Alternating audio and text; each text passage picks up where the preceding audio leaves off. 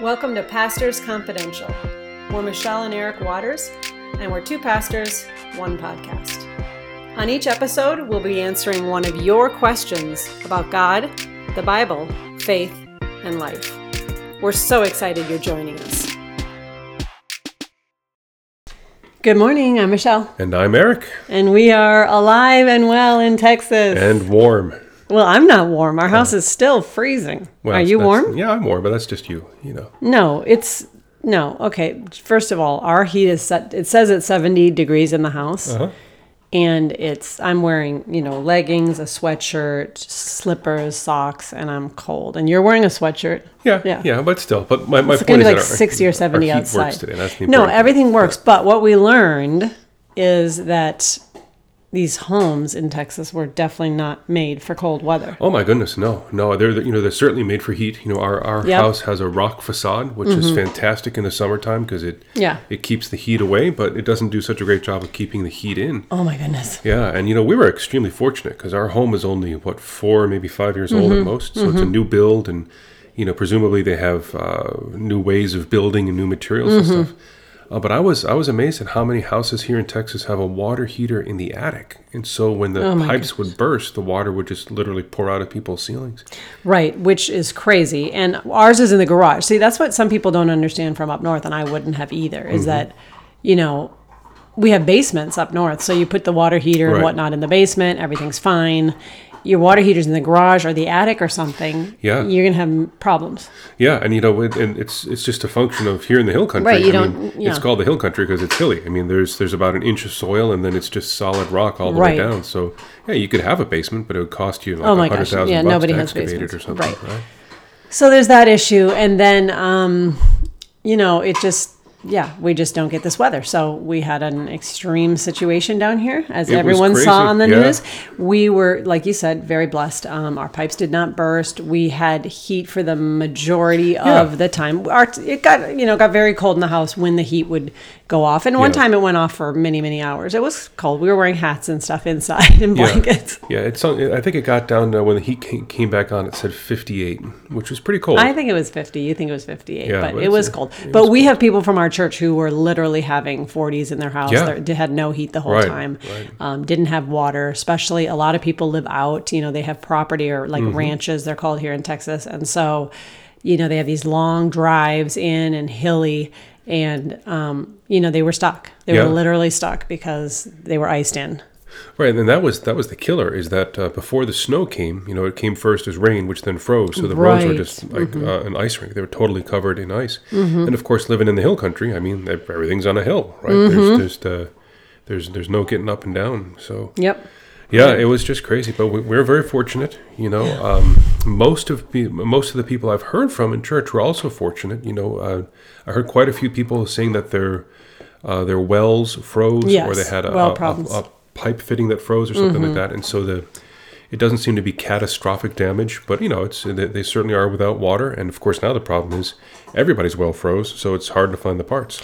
Yeah, exactly. Um, but and then one final note on that, you mentioned the ceilings and stuff. Yeah, Sophie has a friend who goes to Texas A and M, and her her dorm the pipes literally burst above her in the ceiling because that's where they are a lot of times here, and her ceiling fell in on her dorm room. Oh. In like I saw a picture of Oh, it, yeah, insulation yeah, it everywhere, horrible. disgusting stuff ruined. Her room flooded. I mean, it's no, it was no small storm here. yeah, well, I was just reading today in the Wall Street Journal that the the, the cost estimates are coming in at Oh, about no. eighteen billion dollars in damage. oh my gosh. Which puts it at you know the, the cost of multiple hurricanes. I mean, it's, it's just insane Mm-hmm. to think how a couple, really, you know, four or five days of very very cold weather could cause such a catastrophic damage throughout the whole state. Yeah. It's just terrible. And so again, we, we are very fortunate that we weren't hit harder and that Mm-hmm. No. our church wasn't damaged uh, to speak Yes. of. You know, we had a very Praise small God. leak in um, in the Shepherd House, which is the old parsonage, but we were able to find Yeah, that before. Mm-hmm. anything really bad happened. So. Uh, so we're very, very fortunate. And again, most of the people in our church Uh, Yeah, uh, weathered it well. without- Mhm. yeah, but a lot well, of so problems. speak. I mean, it's going to be a lot of fixing. Yeah. Yeah, especially a lot of the folks who live in San Antonio down there. You know, they, they were without heat and Mm-hmm. Yes, water for, yeah. for days on end. Right. And that's not good at all. No. But And yeah, so our dog is again chewing on his um, antler here behind us. I don't know. Every time we get on the podcast, this is what he's got to do. But But it's a good segue into our topic of the day, which is gluttony. gluttony, Because the dog is a glutton for his Exactly. antler. He's, he's just chomping away on his antler there. Okay, so yeah, we should first remind everyone that we are doing the seven deadly sins Mm-hmm. through Lent because Lent is a time where we kind of turn our focus back on God and the spiritual disciplines, and uh, it, this is just one way to talk about that. So Yeah. today we are starting with gluttony. Now that's not the normal order, just so you know. I did look up like. Again, this is more of a Catholic Mm-hmm. categorization, but um, the normal order of these is pride, greed, lust, envy, gluttony, wrath, and sloth. And I think they say pride because it's kind of the Yeah. the gateway, right? It's kind of like pride leads to a lot of these things. Yeah. I think that's what they Yeah, do. and pride is the original sin. Oh, know, okay. Uh, is, is that Adam and Eve thought that they were smarter than God, Got and, it. and that was kind of the, the source of it all. Okay, makes sense. Yeah, and then all the others follow. Uh, but today's is, is gluttony. And so, Mm-hmm. a couple words about gluttony. Uh, first of all, I, I learned this gluttony, uh, the word comes from, uh, it's derived from the Latin word, which means to gulp. Yes, so- that makes sense. Gulp or swallow. Yep. So mhm. glut, gulp, you know, it's, it sounds uh, it sounds like that. Mm-hmm. And so gluttony is um, a good way to think about it. Is uh, gluttony is to food as lust is to sex, or as drunkenness is to wine. That it's it's an inordinate and an uh, continual appetite for something that God has made good, but it's the appetite that, Mm-hmm. Okay. that makes it bad. And so you know, God gave The over us appetite. the over Yeah, appetite the for app- it, right? because we yeah the over appetite. Yeah, and so a, a good passage for that. This is uh, from Proverbs chapter twenty-three, verse nineteen. So Proverbs twenty-three, verse nineteen, uh, and it says this: "Hear, my son, and be wise, and direct your heart in the way. Do not be among drunkards or among gluttonous eaters of meat, for the drunkard and the glutton will come to poverty, and slumber will clothe them with rags." But you see there how he sets drunkards and gluttons in, and parallel to each other. Uh, that, now, there's nothing wrong with sitting down and having a glass of wine. Mm-hmm. We've God talked about us- that. Yeah, because you know God gave us wine as one of the blessings of the earth, uh, and so too there's nothing wrong with sitting down and having a nice big meal. Uh, as a matter of fact, throughout the Bible, feasting is a representation or a picture of what heaven will be like. Okay. Uh, and so in the prophet Isaiah, there's that famous passage, you know, on the mountain of the Lord, there shall be a feast of rich food, a feast of rich food and of well aged wines. It's a picture of, of heaven for us. You know, Psalm 23. Thou preparest a table before me in the presence of mine enemy. My cup runneth over. You know, it's Right. this, Abundance. this rich, rich feast of abundance. So there's nothing wrong with eating and with even feasting and enjoying a big hearty meal. But it's the inordinate appetite for it and the inordinate, inordinate continuing, continual appetite for it that turns it into a sin. Again, just like uh, just like wine. You know, there's nothing wrong with sitting down and having a glass of wine, but when you sit down and have two or three bottles, well, then you know that's a problem. or two or three glasses for some of our listeners. I mean, So- they might not have your tolerance. yeah, well, yeah. No, but um, yes, I think the difference I've heard it said is like on the one hand, um, eating to live, which we need to do, rather than living to eat. Yeah, yeah. Right. And and in, and in, we should say in this culture, gluttony is definitely an issue because the way our um, our diet is set up, or the way we eat as Americans, um, which is notoriously unhealthy. Um, it, you know, all this salt and fat and sugar Mm-hmm. added. Those they say they're like the, you know, just the uh, I don't know, some kind of a drug. It becomes addictive. You know, Yeah. they, they did that whole thing about McDonald's, how they Right. add like the their fries have like the perfect combination Mm-hmm. of salt, fat, and sugar, and therefore you just like get addicted to it, and then you never you you're always hungry for more of that type of food, Right. and that becomes a problem. Yeah, yeah. And you know, there's actually a Bible story about that, not about McDonald's fries. No, I think I know what you're talking about. Uh, and so it's from uh, Numbers. Numbers Oh, no, chapter. that's not what I was good. talking Well, about. look at Okay. So this is Numbers chapter 11. So there's there's two ways uh, that gluttony can affect us. Okay. And the first is what you were just talking about, with Mm-hmm. a sense of, uh, of variety, sense of always looking for more. Mm-hmm. Addiction, C.S. kind of, food addiction. Mm-hmm. Yeah, you know, C.S. Lewis talks about it as uh, as a delicacy. That gluttons are not necessarily people who overeat all the time, but people for whom uh, eating is, is kind of one, one of their main things in life. So here's an example. Okay. right? This is uh, Numbers chapter 11. We'll pick it up here with verse 4. Now the rabble, so the, the uh, God has led the, the the Hebrews out of Egypt, and now He's leading them into the Promised Land. They're going through the wilderness. Okay. Now the rabble that was among them had a strong craving, right? And that's the problem. There's a strong craving. And the people of Israel wept, and they said, Oh, that we had meat to eat. We remember the fish Oh, yes. that we ate in Egypt that cost us nothing the cucumbers, ah, the melons, the leeks, the onions, the garlic. But now our strength is dried up, and there's nothing to look at but this manna. Manna, yes. All right, so that would be one example of, Okay. of gluttony. Okay. Is that it's this craving for continual variety above and beyond what Yes. you really need.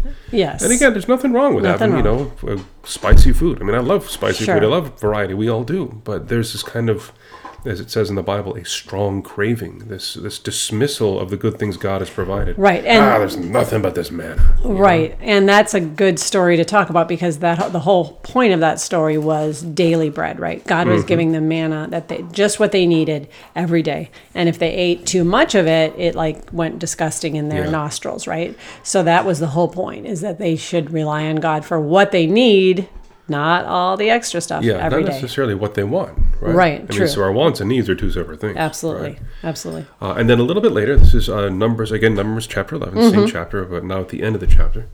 So then here's gluttony in the other sense, which is quantity. Uh, Okay. not, not simply craving, but quantity. So Numbers chapter 11, verse 31. Now, a wind from the Lord sprang up, and it brought quail from the sea, and let Mm-hmm. them fall beside the camp, about a day's journey on this side, and a day's journey on the other side, all around the camp, and about two cubits above the ground. A cubit is the distance between your elbow and the tip of your finger, so call it, you know, two feet, uh, three feet or something. Uh, and the people rose all day and all night and all the next day. So that's it. The people rose all that day, Yeah, all, that night. all the next day. They gathered the quail. Those who gathered least gathered 10 homers. Now, when you look up what that is, a homer is six bushels. Oh, So 10 homers is 60 bushels. oh my goodness! I mean, this is like basically an entire roadside stand of quail per person, right? so this is like what people have been doing in the grocery stores in Texas, Yeah, just like, you know, taking everything. Five Yeah. grocery carts or something, Okay. right? And they spread them out all for themselves all around the camp. So each person has got, you know, 60 bushels of quail. Wow. And while the meat was yet between their teeth before it was consumed, the anger of the Lord was kin- kindled against the people, and the Lord struck them down with a very great plague. Oh my. And so, so that would be an example of gluttony, of of eating and taking far, far, far beyond what you need. Okay. So those are the two ways, you know, gluttony as quantity, Okay. and then gluttony as a uh, Craving. a craving. Yeah. a craving for something always new and different and exciting. Okay, that makes sense. No, the story I thought you were going to go with was Esau Oh yeah, because yeah. we talked about the God uh, being their belly uh, in Philippians, I think it says, and also Pro- Well, actually, you read we Proverbs. We haven't mentioned that yet, but Oh, we haven't? No, what's that Philippians passage? okay, Philippians, I think it's three nineteen. Yep. Is it? It says their it end. says their end is destruction, and their God is their belly. Yeah. Yeah. And I think you immediately think of Esau when you think of that story because you know he gave up everything. His Mm-hmm. his end di- he did end in destruction. Basically, he got removed from the family and left, and all these kind of things because he was just so hungry for his stew. Yeah. Yeah. Well, I can get it. I mean, he was probably a teenage boy at the time, and Oh so you know he came back hungry from out in the field, and uh, it's like he just had to eat. He had to have something to eat right then. I wasn't thinking. So, he yeah. sold his birthright for Yep. for the stew. Yeah, interesting. Yeah, their God is their belly. But that, I mean, Mm-hmm. that that right there is a perfect summation of why gluttony can be a sin. Mm-hmm. Because if your belly becomes your God, then your belly becomes an idol, and your Right. appetite becomes an idol. It Sure. stands in the way between you and God. Mm-hmm. Uh, as Alia was was preaching yesterday in her sermon, it becomes one of those scratches or smudges that gets in the way, and you focus on that thing instead Okay. of focusing on God. Mm-hmm. Uh, and so Makes again, there's nothing wrong with eating food. Nothing wrong with eating a variety of food. Um, but it, it can become a god. It Yeah. can become an idol. And interestingly, you talked about um, in the Bible, oftentimes glutton is paired with drunkard, like you said, the drunkard and the glutton. That's kind of a category of people.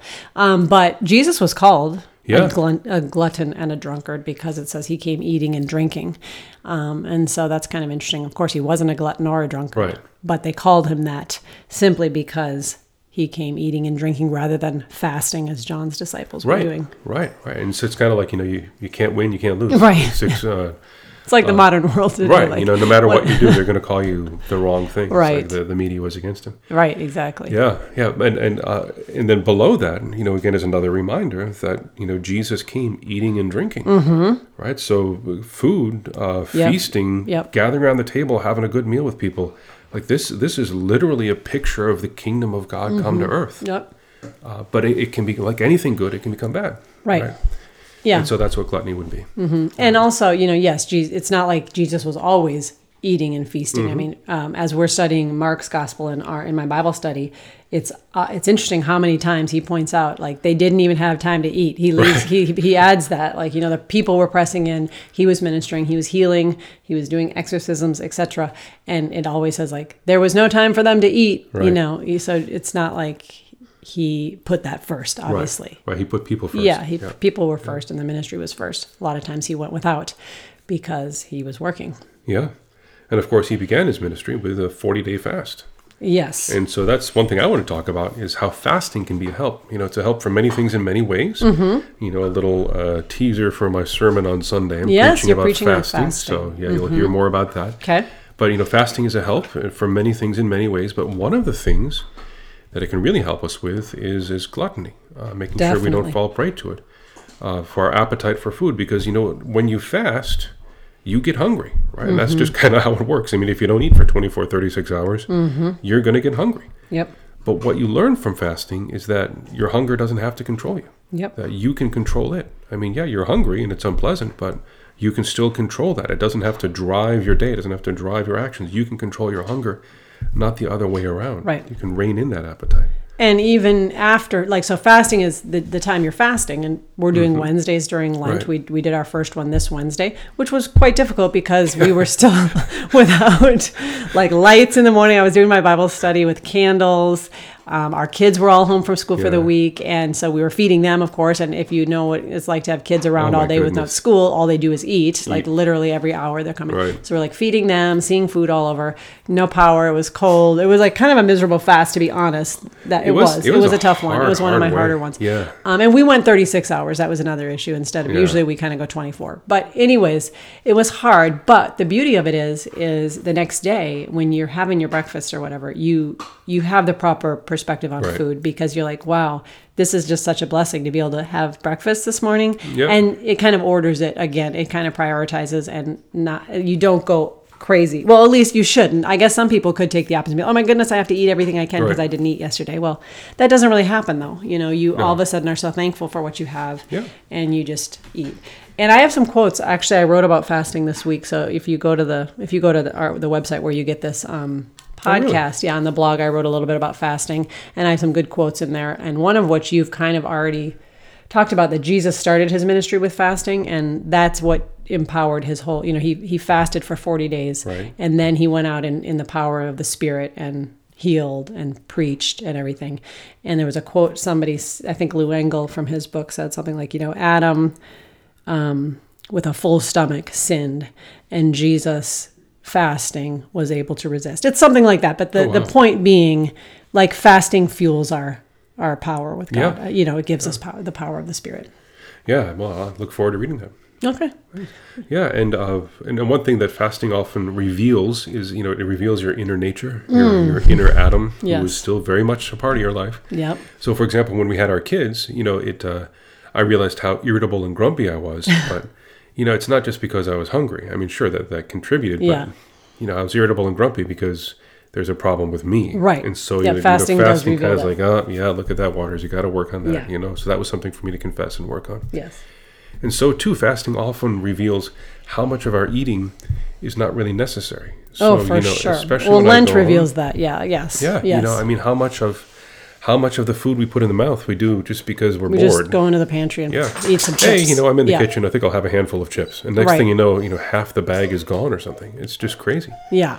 Uh, for me, especially, I always give up sweets. No, no, uh, you know, don't let the word get out here. But we have a secret candy drawer in the church office. Our kids know about it. Yeah, and uh, I, it, you know, I give up sweets for uh, for candy, and it's amazing For how- Lent. For for Lent, right? You gave up sweets for candy. I give up sweets for Lent.